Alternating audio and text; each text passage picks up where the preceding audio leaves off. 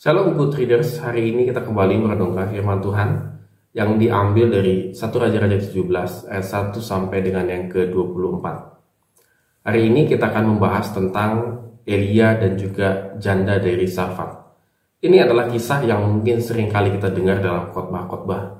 Tetapi kita akan kembali merenungkan cerita ini, firman Tuhan ini, supaya dapat kita lakukan dalam kehidupan kita.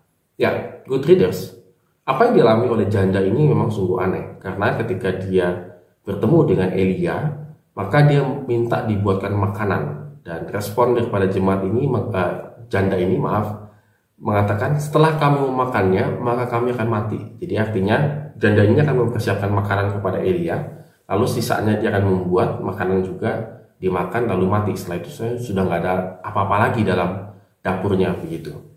Kemudian janda itu melihat mujizat kalau bahan makannya itu tidak habis-habis. Jadi akhirnya dia nurutin kata Elia, lalu yang terjadi adalah luar biasa minyaknya dan mungkin semacam tepung berasnya segala macam itu nggak habis-habis ya muncul terus begitu ya seperti Yesus memberikan lim, uh, makanan kepada orang banyak dengan lima roti dan dua ikan. Oke, masalah makanan selesai, kampung tengah, masalah perut selesai. Janda ini sudah adem begitu ya karena dia sudah sebelumnya dia kelaparan, kemiskinan dan mau mati, tapi masalah makanan selesai. Entah kenapa tiba-tiba anaknya sakit lalu mati secara drastis cepat sekali begitu. Jadi janda ini jadi jadi jadi apa ya mempertanyakan kehadiran Elia lah. Ini gimana sih? Aku sudah meli, uh, uh, merasakan mujizat lalu kemudian tiba-tiba anaknya ini mati. Nah akhirnya uh, Elia mendoakan anak itu dan anak itu bangkit kembali dan hidup. Nah kalau kita melihat di sini apa maknanya begitu ya? Karena e, janda ini mempertanyakan lalu protes gitu ya segala macam. Apa yang dilakukan? Apa yang kita bisa lihat di sini? Jadi good readers, e, janda ini sudah biasa bertemu dengan nabinya Allah yang mengaku-ngaku ya nabinya Allah. Jadi di level dia melihat mujizat yang dilakukan Elia, dia belum belum tertuju kepada Tuhan begitu ya.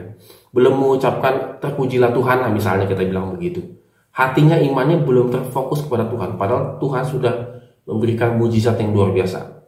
Karena kemungkinan besar nabi-nabi yang lain artinya Baal-Baal ya nabi-nabi Baal ini konteksnya kan dengan Baal ya eh, kerajaannya Ahab dan Isabel nabi-nabi Baal juga bisa melakukan mujizat yang seperti dilakukan oleh Elia memberi makan berlimpah-limpah. Tetapi ketika membangkitkan orang yang sudah mati menjadi hidup itu adalah otoritasnya Tuhan dengan kata lain, janda ini matanya baru terbuka, inilah nabinya Allah yang benar-benar Tuhan utus uh, kepada Israel. Barulah dia memuji Tuhan di situ. Nah, saudara sekalian, bukankah iman kita kadang-kadang itu dibangun itu berdasarkan mujizat, berdasarkan tanda-tanda, berdasarkan keajaiban. Maka iman kita baru terbangun begitu ya. Tapi kalau iman kita itu tidak tidak apa ya, tidak dibangun dengan hal-hal itu sepertinya iman kita tuh jadi mati begitu. Nah, good readers di sini kita harus renungkan sungguh-sungguh iman kita ini. Ada banyak orang yang begitu mengharapkan mujizat dalam kehidupannya baru percaya kepada Kristus. Tetapi kalau dia tidak merasakan keajaiban, tidak merasakan urapan dan lain sebagainya, dia tidak percaya kepada Kristus. Janda ini menjadi salah satu sampelnya kita begitu ya. Bahwa dia ketika melihat orang dibangkitkan, baru dia percaya. Pertanyaannya bagi kita adalah, bukankah Kristus telah mati dan bangkit dari antara orang mati? Justru kita harus percaya, justru kita tidak memerlukan kembali mujizat-mujizat yang lainnya. Yang kita perlukan yang paling dahsyat, yaitu orang yang mati dan bangkit kembali. Itulah yang dilakukan oleh Kristus.